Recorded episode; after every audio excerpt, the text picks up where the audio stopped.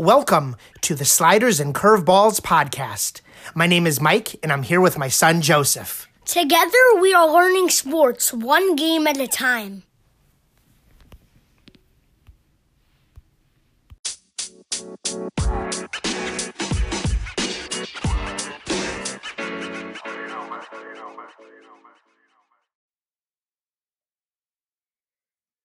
Welcome to the show. We want to start off by thanking Fred Bowen of the Washington Post and Sue O'Connell of NBCLX in Boston for all the great feedback and coverage of our family podcast. We had a great time speaking with you both. It was an honor. Thank you.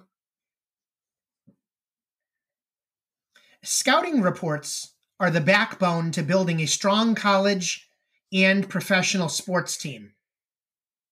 Who should a team recruit? Who should they draft? One of our family's favorite players has been described the following ways limited upside, a frail frame, Lacks lateral quickness, out of control at times.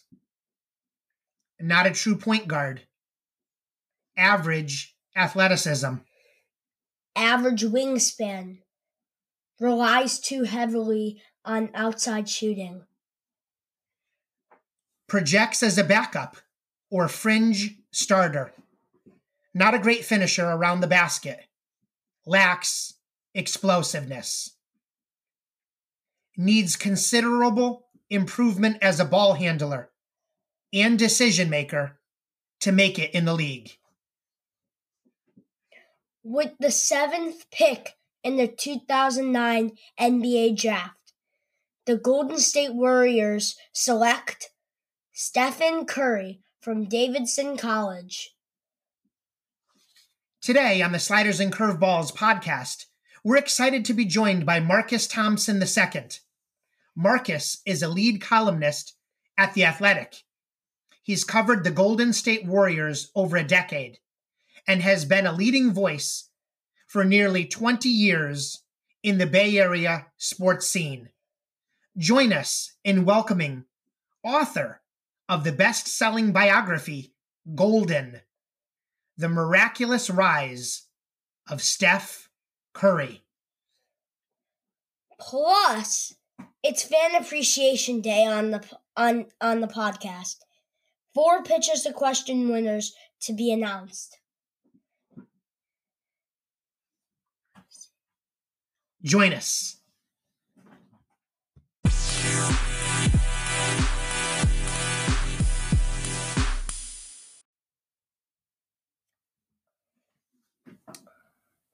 Hi, Marcus. Ready for some fun? I am. My guy Stephen Curry entered the league six foot three and only 185 pounds. He's won three NBA championships, three MVPs, and has three and has the three point record over 3,000 and counting. How did a small guy accomplish this? He did it, believe this or not, by mastering his father's craft. Uh, he's a shooter in the legacy of his dad, who was a shooter, and he's essentially negated the height disadvantage he has by shooting from far and taking advantage of the three point shot. So he has become the greatest shooter of all time. And that singular skill, because he's so great at it, has opened up all kind of other elements of his game simply by following the footsteps of his dad. How great is that? That's incredible. Uh, I, I want Joseph to make his own way in life, so don't follow in my footsteps, Joe. Yeah. but that was a great decision by Steph. He eclipsed Ray Allen. We're big UConn fans, so we know how wonderful a shooter he is, and it's just a fantastic uh, uh, story. Very few players in sports, Marcus, revolutionized their game. What impact, in your eyes, has Stephen Curry made on the game of basketball? I mean, the obvious answer is that he's made the three point shot uh, preeminent. He has made it so everyone uh, either wants to figure out how to stop him from shooting threes or they want to be able to shoot threes to match him. And because of that, we've seen an entire league make this shift. Uh, the three point shot is as prevalent as it's ever been. More players on the court can shoot threes than ever before. And also, players who are really good on the perimeter, at defending the perimeter, uh, have become incredibly value. Uh, we've seen th- this this old school kind of traditional concept of a center uh, change because people like Steph take advantage of big, slow guys. So now you're seeing centers who are more agile, who can shoot from deep. Uh, we've seen small players kind of uh, be revolutionized. At, there was a time where if you just didn't have any height, you didn't have a chance. There were some exceptions to the rule, but they were definite exceptions. Now, uh, it doesn't matter so much how small you are, but but it matters the skill you bring and whether you can offset that size. So the impact Steph has had has been tremendous because it impacts every position. You have to you have to be able to do some things to play center, whether score in the post to kind of punish the smaller players or be able to play out on the perimeter. And also he impacts the wings because those are the type of players who can be athletic enough to keep up with players like Steph, but also tall enough and long enough to to defend the shot. So those guys are at a premium, and obviously he's impacted it for small players across the across the globe. Really, now everyone feels like they have a chance to play because if you can shoot, you can be on the court, and that's a direct reflection of how Steph impacted the game. Yeah, that's fantastic. Thank you so much. Here's another one from Joseph. Can you tell our listeners how long it took you to research and write Golden and describe how the chapters of the book are laid out? So I began researching for Golden before I knew I was researching for Golden. it wasn't initially to write a book, uh, but uh, I met Stephen for the first time in uh, 2009 when he was drafted. And at the time, the Warriors weren't good at all. So there were two reporters in there, and I was one of them.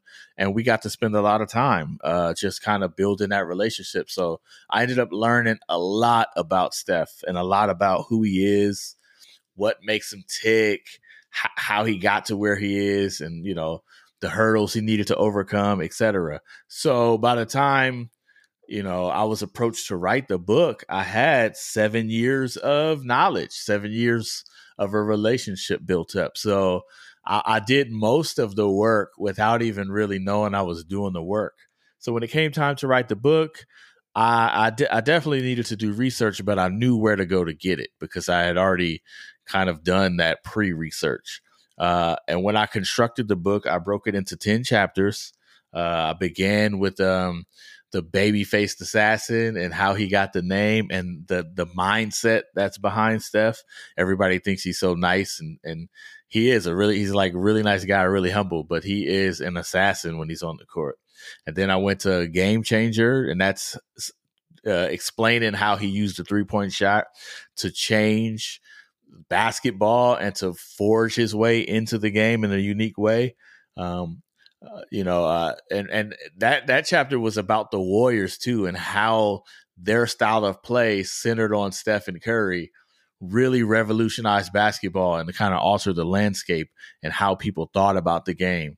Uh, chapter three, Wardell the second. This is Steph Curry, the man, the person. Uh, definitely wanted to dig into who he is behind the scenes. Uh, chapter number four was Steph with uh, the three on the E, just talking about the three point shot, its history, and his his role in its expansion. Uh, chapter number five is Curry Appeal. It's about how popular he became, just how big he was, and how famous he gotten really fast. And chapter number six, you can't talk about Steph without talking about Klay Thompson. So it's about the Splash Brothers and about how they became the best shooting backcourt in the league. Chapter number seven uh, talked about the injury struggles he had. Steph Curry, people didn't think he would make it because he had so many ankle injuries. So that was a major hurdle he had to overcome. Uh, chapter number eight, we talked about the what I called Curry hate, or the the people who didn't like him for whatever reasons, and why that was so. Uh, chapter number nine was about his unique version of athleticism and how he, while people think he's just this little guy who can shoot, he really is kind of a, a freak of an athlete. And then chapter number 10 about how his whole life he's been an underdog and that's his makeup that's that's what made him so even though his dad's from the nba and he grew up uh, uh, well off he still has an underdog mentality that's created the steph curry that we know that's awesome. I can't wait to dig into the book. And now you mentioned his dad, Del Curry, who had a long NBA career. Um, how did his family shape the player that we see today?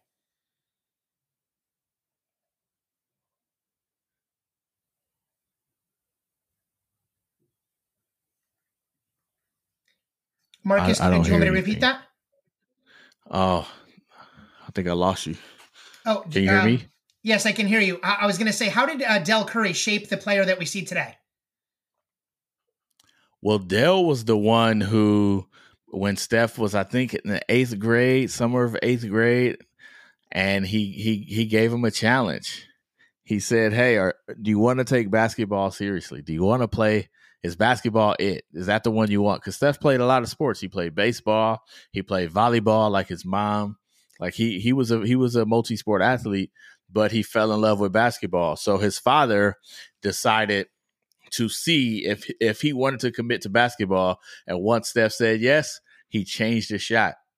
Because like most little guys, Steph was shooting from his hip. He didn't have the power base to shoot the ball from far.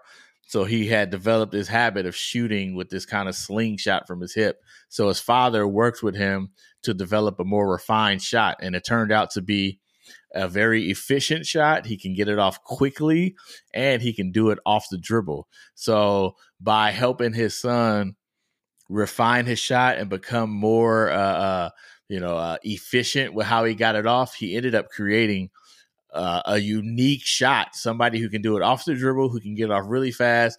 Because even though he's six foot three, Del is only an inch shorter, maybe six four, six five. He just knew his son would have a harder time getting the shot off, so he he helped him create a shot that he can get off in a blink and from anywhere on the court and in just about any situation. That's awesome. Well, when you first saw him when he first came into the league, and you were one of those those two reporters, Marcus what was your initial impression? Did you think, could you have, ever have imagined that he would be the MVP of the league? Oh yeah, I predicted it right off the bat. As soon as I saw him the first time. No, I didn't. I'm joking. I'm joking. you know, um, I had seen him in college because the Warriors general manager at the time was a guy named Larry Riley and he was completely sold on Stephen Curry. He was he kept telling me, "You got to see this guy Davidson. You got to see this guy Davidson. He's he might be the best player in the country." And I just I just didn't believe it. It's Davidson, right? and then you see Steph, you're like, this guy's not going to dominate the league. Look at him. He's like six foot two, 125 pounds, soaking wet. Uh, but when he got to the league, what was what was really apparent was he was incredibly skilled. He could pass the ball, he could shoot the ball, he can dribble the ball. And I just know that if you can do those three things, you're going to be really good in the NBA. The question was, could he handle the physicality? Because he was a really small guy, he was really slight. Uh, but by the end of his freshman, I mean, not freshman, his rookie year, he was so good that you I figured he would be an all-star. Like this guy has all-star ability because he was just unstoppable even though he was so small. So you'd figure at some point he would get some weight on him, get some muscles. He's to be really good. I never saw two-time MVP. I never thought he would be one of the the 10, 15 greatest players of all time. And I, I didn't think he would be a shoo in for the Hall of Fame. I just thought he would be an all star and he would be a really good player in the league. And he kind of he exceeded even that because even that at the time was a wild prediction. Like some people thought he should be a six man at the time. That's just an incredible. uh It's really just an incredible story on on work ethic and how hard um he you know devotes himself to his craft. Go ahead, Joseph. Would you take us inside some of Steph's workouts and routines? I, I, can tell you this: like, I have no chance of doing any of them, uh, especially since he started working with this guy named Brandon Payne. Uh, he's the owner of a company called Accelerate Basketball. And when when Steph was recovering from multiple ankle issues and ankle surgery, one of the answers was to get the other parts of his body uh, super strong. Right, uh, part of the issue was the stuff around his ankle could could help better him. So Brandon Payne is kind of like a mad scientist in that type of stuff, getting you to like practice how you move and strengthen certain parts of your body to kind of take the pressure off of the, the, area that's a problem. And then through that process, you can start seeing how incredible of an athlete Curry is because he's really strong pound for pound and he's got a lot of like agility. So he's throwing he's throwing tennis balls at the wall, catching him while he's dribbling. They do sensory things where like lights are flashing and he's got to hit the light while he's dribbling. And the, the whole process is designed to overload his mind and to overload his senses. So the things that he do in the middle of a game aren't affected by all of this other stuff. Uh, so if he can do it, if he can dribble well and, and shoot well while all this stuff is happening, if they can train him to keep the same muscle memory, to keep the same form, even though all this stuff is happening, that in the game he's got a better chance. So they would run him one of one of the drills, one of the craziest drills was this drill called quarters, and he would have to run down court, uh, make some shots, come back down, make some more shots from all these spots on the court, come back down, and then there's a guy waiting to be physical with him, and he couldn't miss at all. So he had to run up, back, and down. And if he misses, he's got to start over. So we're talking like four, four or five shots each time, all all off full sprint while he's running. And then at the end, he's got to do it with a with a defender who's being physical with him. And it's really kind of insane.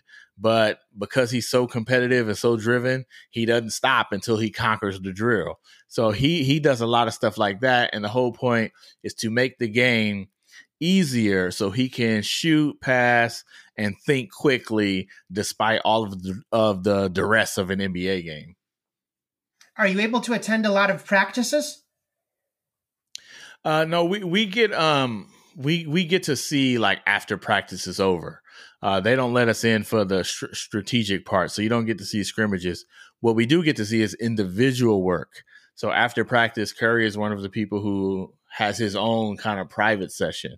So those are mostly just shooting drills. Uh, they're just um, him working on various shots from different spots of the court. It's it's fascinating too because if you think he's efficient shooting in the game, you should see him in practice. Like with no defender and no pressure, he's even more insane. He he'll make 70 in a row like it's nothing. Uh, so we get to see a lot of that, a lot of his personal private sessions or the video sessions that uh that Accelerate Basketball will put out. Wow, that's 70, 7 0, not seven in a row. Now, Joe, I just took oh, Joseph yeah, to an arcade seven this weekend. Joe, uh, you remember when you were at the arcade? You had the um, you were doing the blinking lights game. Do you think you could have dribbled a basketball while you were doing the lights? Yes. All right, he's ready to take Steph on one on one. That's right. of course you can, Joe. Let me ask you this. Let me ask you this, Marcus. Covering Golden State for 10 years, you must um, it must have given you some incredible memories. Can you take us uh, courtside with you for a few of your favorite Steph Curry memories in games? Oh wow, there there are so many of them. Uh, um, I can do it. Let me do cr- chronologically. Uh, there was a game in I think it was in Portland, the end of his rookie year, where I think he had like a he had a triple double with 30 points, and it was insane. It was you know we had thought he was good, and then there was a there was another player who was kind of the favorite for rookie of the year, a guy named Tyreke Evans. But Steph was playing so great at the end of the year, we were like, okay, he might be rookie of the year, and he ended up getting a triple double in the last game. I think it was like 40 points or something. It was just insane. That's the part where I was like, okay, this dude is he is that guy. Like he is he is incredible. I was convinced it was the last game of the season. I was like, okay, next year he's going to be the franchise. Uh, so that was one of them. The other one was Game Four uh, in 2013 uh, in Oracle, and he scored 20 points in a quarter, and he was just he was so on fire. It was the first time he shot the ball and didn't look at the basket. He was in front of the Denver bench. He shot it, and while the ball was in the air, he turned his back to the ball and turned towards the Denver bench and stared at them when the when the shot went in. And I had never seen that before. We were just like, "Are you kidding me?" like it was insane. And he hit one three in transition. He's like they're chasing him, and it's like all these defenders trying to take the ball from him and he just pulls up for three and hits it, and you literally couldn't hear yourself. And the arena hadn't been that loud since we believe in 2007. It was loud. It was crazy, and that's where you knew something really special was happening. Uh, the other one, the one, another one I never forget was Portland, 2016. He got hurt in the previous series in Houston, and he didn't play. Uh, he came back in game four of that series, and he came off the bench. But Shaun Livingston, who started in his place, got ejected. So Steph ended up having to play most of the second half. So he blew through the minutes limit they had set up for him. And he was like 0 for 10 or 1 for 10 from three. He couldn't make a shot. He was rusty. He was cold. And then he just caught fire and just started torching Portland. And it was, it was just, it was wild. It was just insane. He scored he scored a, a playoff record 17 points in overtime to give the Warriors to win. And I remember being on the court and I'm and I asked him and I'm like, yo, like, can you believe you just did that? And he's like, no, no, not really. This is unbelievable. Like after the game, he was he was kind of in the zone. So he didn't really, it was like he, it was an out of body experience. He just couldn't believe it was happening, but he was, it was, it was amazing to watch. It felt like watching Jordan. That's how I felt watching Jordan as a kid. Uh, those moments, man, you just don't, you just don't forget. The, the other one was a bit more, uh, was, was also a Klay moment. It was game six when Klay goes off in Oklahoma City and he hits 11 threes. Uh, even though Klay had this incredible game, he just kept them in the game. And they were on the brink of elimination. They were down 3 2, and they needed this game to force a game seven. And Steph closed the game. He hit a couple threes after he had been struggling and hit the, and hit the like the one that's to end it to seal it. And it was just like, wow, somebody needed to finish this game. And Klay had got him to that point, and Steph finished it. And that's where you're like, okay, this guy is on another level. I can do that for an hour just because it's so many of them. But those are the ones like you tell your grandkids. Well, we're so glad you're sharing them with us. Joseph's over here flexing when you were uh, talking about him catching fire and torching, uh, torturing, torturing that team. Uh, it's it's so neat to see a guy in the zone. It's like he could throw a watermelon through the eye of a needle right? Like it's you know it's if you've ever shot a basketball before like you can imagine what that feels like to shoot it knowing it's going in.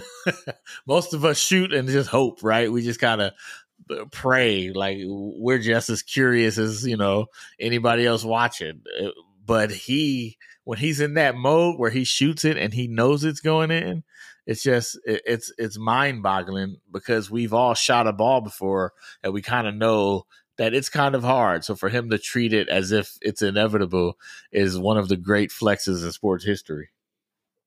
Yeah, it's it's a thrill to see. It's it's almost like playing golf. You say, I know how hard that is to do that on a course, just ripping divots, and then you see these guys do it within inches of exactly where they want to hit it. And to see a guy just, you know, we all do it in our driveway, and this guy's just throwing flames out there. He's better shooting basketballs into the rim with defense in front of him than I am shooting socks into the hamper. I, I, don't I don't shoot that well. I could ball up paper and the trash will be right there, and I still don't shoot it as well as Steph. All right, Joseph, go ahead. Speaking of socks. Blow our socks off with one fact most people don't know about Stephen Curry. Oh man, that's tough. What is it people don't know about Steph? Hmm. Uh, he's a. You know what? I don't even know if this is true anymore. But he used to be addicted to Sour Patch Kids. Steph eats a lot of candy. which is to me mind blowing because he's like the best conditioned athlete on the court.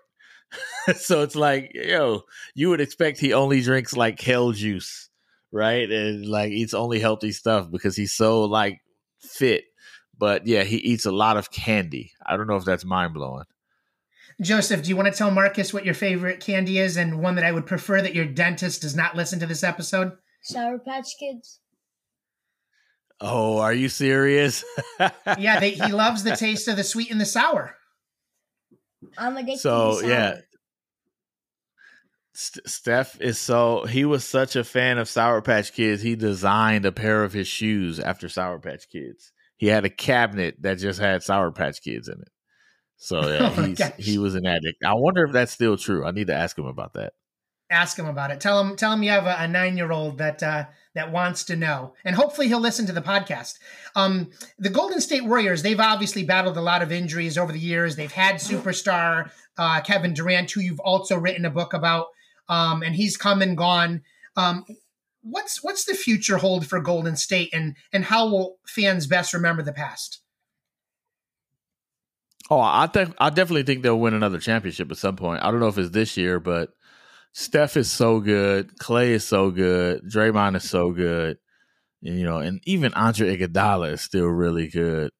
It's just a matter of getting the right pieces around them and catching the right kind of momentum and, and wave. But they definitely, I think they'll win another championship uh, over these next maybe four years, three or four years, because they're just they're just that good I also think um, once they do that, it will really like be that kind of stamp on the dynasty they had.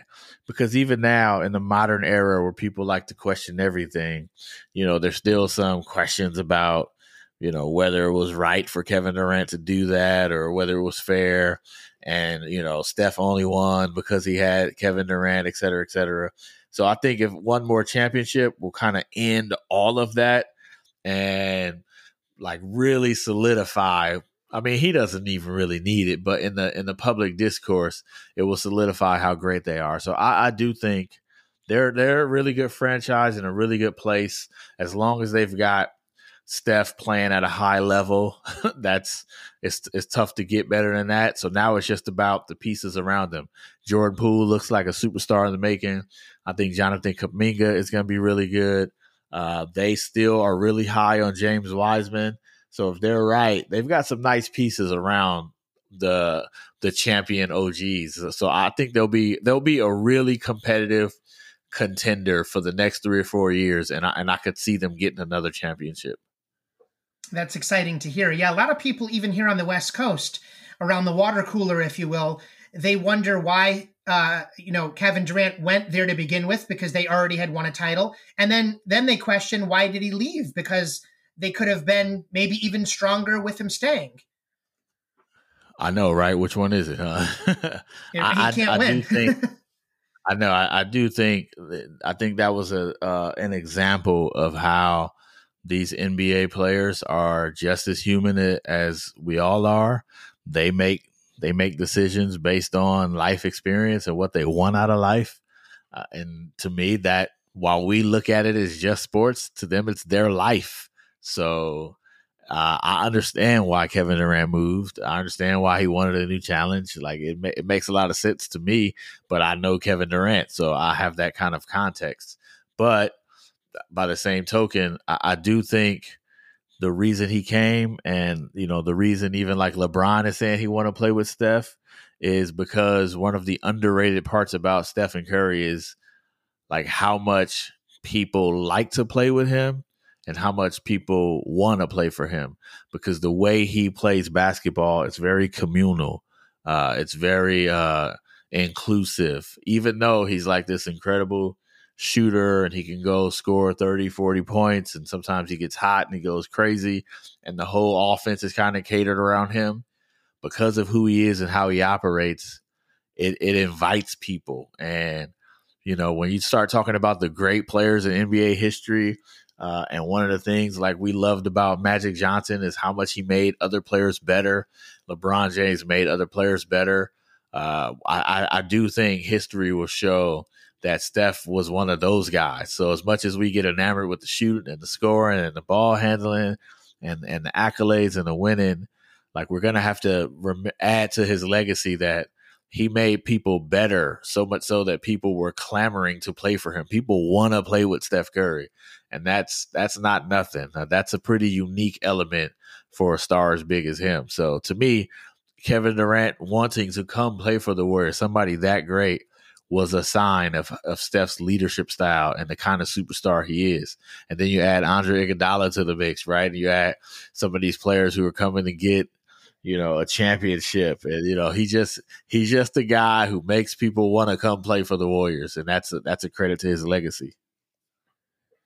I agree. He's very special, and he definitely has sparked the imagination of an entire generation. Joseph, the first NBA game that he wanted to see was to see Stephen Curry when he came up to uh, to Boston. Now he was hurt that game a few years ago, but we watched him. He came to the East Coast and did warm ups, starting at the um, right in front of the hoop, and then working his way back almost all the way to half court. And it was uh, very exciting to see just in the warm ups. Here's a final question from Joseph here. What advice would you give me to break Stephen's three point record? Uh, you should figure out if your father is a really good shooter to find out if you have the DNA first. That's number one. So, can your father shoot? Eh, he could use some work. Nobody beats me on the driveway, Joe. Sure.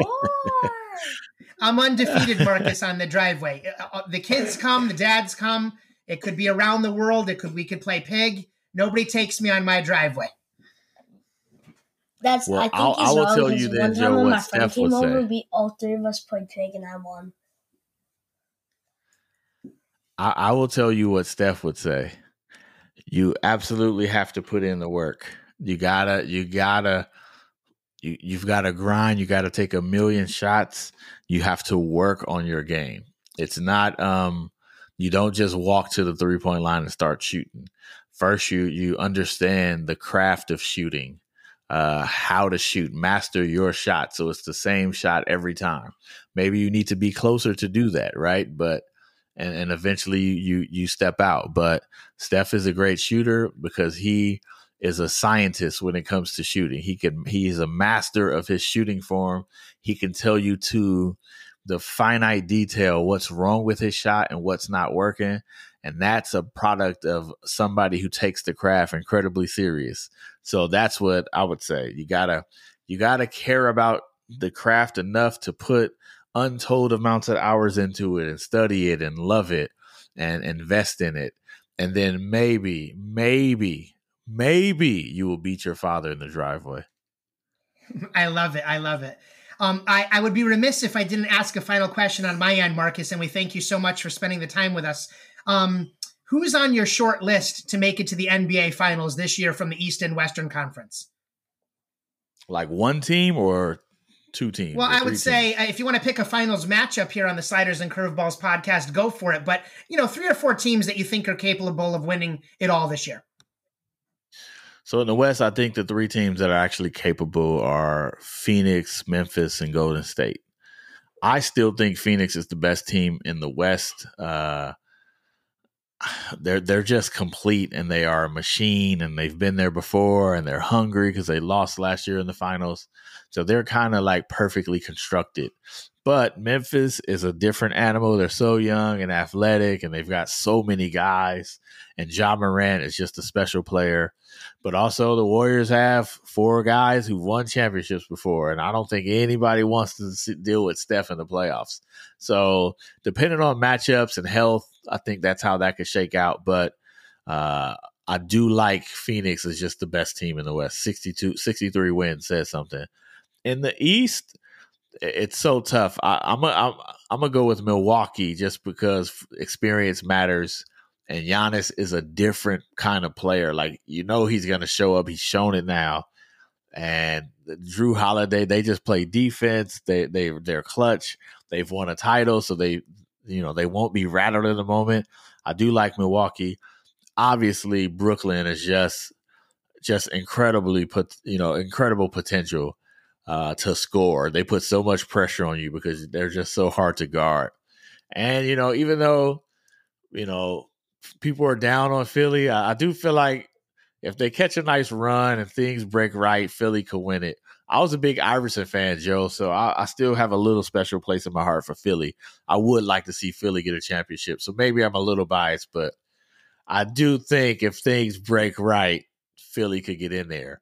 But to me, if I had to pick, eh, I'd probably say Phoenix, Milwaukee in a repeat, uh, and, and a rematch of the finals. But something about Brooklyn says they'll be there, and here's what will be great if I if I had my choice, it would be Warriors Nets in the finals. That's if I had my choice. That would be great. Wouldn't that be great theater?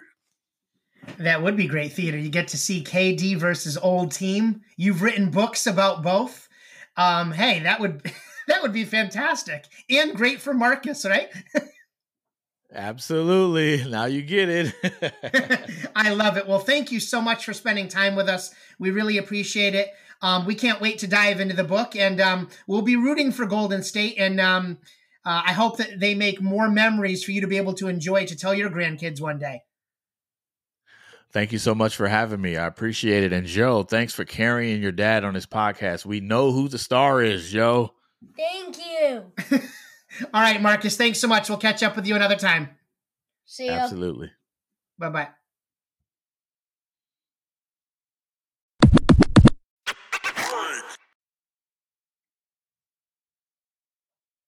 It's our favorite time of year March Madness, the NBA playoffs, and opening day for baseball. I just want to say, Dad, I'm sorry. You're the best shooter in the world. And still, champion of the world, Mike. The Spike. Well, you know what? I do crush your friends. So I was oh. rolling I was rolling my eyes when you said that to Marcus. Okay, fair point. Okay. Let's celebrate spring together and our love for card collecting. Shout out to Topps um, Game Within the Game and the Connecticut Rib Club and my friends Jack, Carter, Bennett, Owen, Callan, Andrew, and Josh. Also, thanks to Sebastian Montano for giving me a lot of hockey cards. Well, let's give away four cards for fan appreciation in our mailbag. Pitch us a question. First winner. Which baseball card from before you were born do you want do you wish you had? Submitted by Jimmy Kaufman. Well, I'd say I wanted the Ken Griffey I want the Ken Griffey Jr. rookie card, PSA 10. Oh, so you want a PSA 10 Griffey Jr. And I'm going to go with rookie. Will, rookie. Yeah, I'm going to go with Willie Mays rookie card. Although I would love a Honus Wagner, Willie Mays is probably my favorite player um, I love the podcast that we did about his life uh, called Legend. Go back in our library and check it out. But I would love some of his earlier cards. So, congratulations, Jimmy. You're our first winner. Choice of whatever cards we have in our library. We'll get together and uh, get you one of your favorites. The second question drum roll, Joe, or no? Okay, don't knock the microphone over. Sorry. With the acquisition this year of Freddie Freeman for the Los Angeles Dodgers, do you think they are the team to beat, or do you feel there's a better lineup? If so, who? Congratulations, Mr. David Boot, our good friend. You know what? That is a great question. I was sorry to see Freddie leave Atlanta. Uh, he's legendary. I wanted to see him knock balls off the Green Monster, but he ended up going to the Dodgers, which just keeps getting player after player after player. They'll be there, in my opinion, but two teams that I'm very high on this year is last year's um, impressive team, the Chicago White Sox. And I'm also very high from the East on the Toronto Blue Jays. So if there's a couple of lineups, hitting wise and pitching wise, that could challenge this year, um, I would say those two. Joe, where do you stand on Mr. Boots' question?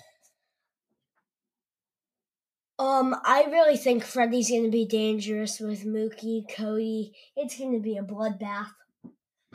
Any other teams that you think could challenge the Dodgers this year?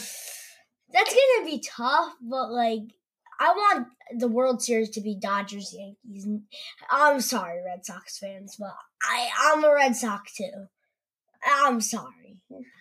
Alrighty, Joseph, uh, please don't turn to the pinstripes. Okay, don't go to the dark never. side. our third winner. Joe, you want to announce the third one? Yes. Next is Dan Karsten. What impact will the new MLB rules have on the game we love? Well, I'm thinking, okay, so the new rules this year, Joseph, if you don't know already, is that both leagues are going to have a designated hitter, which means less poor at bats from pitchers who can't hit. I like to see dingers. I think it's a great rule. What's your opinion, Joe? I agree with you because, um, like if you have a good hitter, a, I mean a pitcher like Ohtani, and he's an amazing hitter. We all can agree. And then if you add him to DH, that's a good team. But like having, I'm not trying to throw somebody under the bus, but like having somebody like Chris Sale being a DH, he's probably going to get like a pop fly to the outfield or bunt. All right, so you want to see big time hitters and pitchers just getting a rest and then going out there and pitching their innings. Yeah. What's and your also sorry, sorry, Dad. And also, um, like let's say a pitcher like Chris Sale, he's having the best game of his life, and then right after he has a no strike, um, no, no hit inning. It all it all just stops because he has to bat right after, and he gets tired focusing on batting and trying to hit a home run. Understood. So I, I like the idea of the DH. I mean, I'm not a purist in the sense that the National League just keeps trotting out pitchers. I think it's good for the game. More excitement, more scoring. Um, what's your opinion on this ghost runner on second base to start off extra innings? I kind of like it because the game can't last forever. You need like, like players need some breaks and stuff. Plus, you always have a chance to do it. Like if you're the home team, you you get you score a run with the ghost runner. Then the other team, the away the away team, has a chance to um end it. Sorry, I sorry I said that wrong. I said that wrong. Away team has a chance to um score first, and then home team. I said that wrong. My apologies. Yeah, I mean, I think it's a lot better than the way the NFL does things. One team gets a chance. Um, you know, the game can't go on for six, seven hours. Some people think it's long enough as it is. That's part of the joy of the game for me is mindlessly relaxing for three hours. Um, but um, I think it's a good idea, you know, because a lot of times the guys are playing the next day, so you got to get a winner going in there. Um, and it's kind of dramatic in in in in its uh, fashion. Bring that runner in from second, or you're going to take the L. Um, and then lastly, I don't think it's going to happen this year, but going forward, they're talking about possibly banning the shift. I mean, listen, I'm all about analytics and trying to do research on your, you know, uh, teams that you're playing, but I, I hate looking at the field where the third baseman is standing way over by second base. Just keep guys in their correct positions, shade over a little bit if you want to, but I, would be in favor of banning the shift. I, I think it's ridiculous when you just have the field all lopsided. I, I want to see more scoring. I mean, I'm all in favor of seeing a great pitching performance, a shutout, a no hitter, but two to one games, you know, I, would rather see, you know, seven to five. Um, and lastly, um, the AL East is going to be incredible this year. Leslie and Drew Morgan want to know, as did several others, um, who comes out on top in the East and where do the Red Sox end up? I'll take a crack at it first. I'm really high, as I had mentioned, on the Toronto Blue Jays. Uh, they have Vlad, who could win the MVP this year. Uh, Bo Bichette, who's a, a little guy. Um, I always think of Boba Fett when I say that his name, yeah. but um, he he can rake. Then you add Chapman from the A's, who's outstanding, plus Springer. I mean, that is an imposing lineup. Um, not to mention they also have some good pitching. Um, the Yankees always make me nervous. They have a really great lineup, especially if DJ LeMahieu can perform this year. Um, and I think the Red Sox, they're going to have their hands full with these two teams. You can never count Tampa Bay out either, but I would project that the Red Sox might be a borderline playoff team, maybe in the mid 80s for wins and hopefully around challenging for second or third place. What are your thoughts, Joe? Um, I think the Red Sox will be second, Yankees first, I think the Red Sox and Toronto are going to have the same record. Rays, eh. I, I looked at their spring training record. They, I think they last time I checked, they were six and seven, um, or six and nine. So I'm not expecting a big season with the Rays this year. Um, Orioles, I'm going to predict last place. I'm going to predict the Rays in fourth. Okay. Well, th- there you have it. I mean, a little bit of baseball at the end of a great podcast with Marcus on one of our favorite players, maybe one of the greatest players of all time, and definitely the greatest shooter of all time. Thank you so much, Marcus, for sharing inside stories on the life of Stephen Curry. And we'll see you next time on the Sliders and Curveballs podcast. We really appreciate all the great feedback that we've been getting with our fantastic run through the media. And uh, as always, I love you, Joseph. I love doing these with you. Love you, Dad. See you next time. Peace. Bye, guys.